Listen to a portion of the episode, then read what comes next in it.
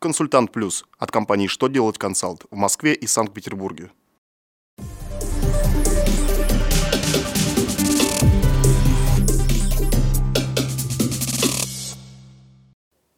Добрый день! Для вас работает служба информации телеканала «Что делать ТВ» в студии Ольга Тихонова.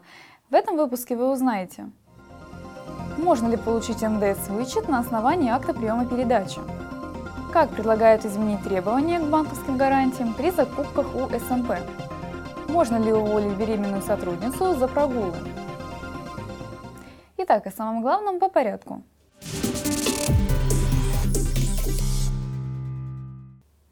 Минфин напомнил, на основании чего предоставляется вычет по НДС. По нормам налогового законодательства НДС вычет предоставляется только по облагаемым НДС услугам и товарам на основании выставленного продавцом счета фактуры. Эти условия являются обязательными, если хотя бы одно из них не соблюдается, то вычет не предоставляют. Таким образом, получается, что даже если в акте приема передачи указаны все реквизиты счета фактуры, на основании этого документа нельзя принять НДС к вычету. Исключением, когда вычет могут дать не по счет фактуре, может стать универсальный передаточный документ, и то только потому, что его неотъемлемой частью является счет фактура.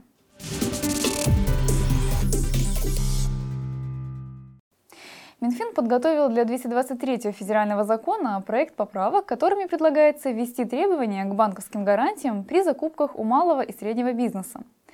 Согласно проекту Минфина, при проведении конкурентных закупок у субъектов малого и среднего бизнеса заказчики должны принимать гарантии только тех банков, которые включены в список, предусмотренный 44-м федеральным законом.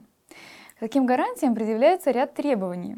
В частности, гарантия должна быть безотзывной – Срок действия гарантии, выдаваемой в обеспечении заявки, должен составлять не меньше двух месяцев с окончания подачи заявок, а срок действия гарантии, обеспечивающий договор, должен быть как минимум на месяц больше сроков исполнения обязательств, которые она обеспечивает.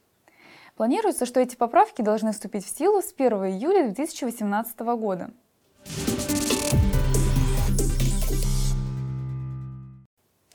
Беременная сотрудница неоднократно прогуливала работу, после чего работодатель посчитал, что она злоупотребляет своими правами и уволил ее. Конституционный суд рассмотрел случай и пришел к выводу, что нормы трудового и уголовного законодательства, по которым работодатели привлекли к ответственности, не противоречат Конституции России. Суд напомнил, что расторгать трудовой договор с беременными сотрудницами запрещено. Исключением является только прекращение деятельности предпринимателя или ликвидация компании. Необоснованное же увольнение сотрудницы по мотивам, связанным с ее беременностью, предусматривает штраф до 200 тысяч рублей или дохода осужденного за период до 18 месяцев.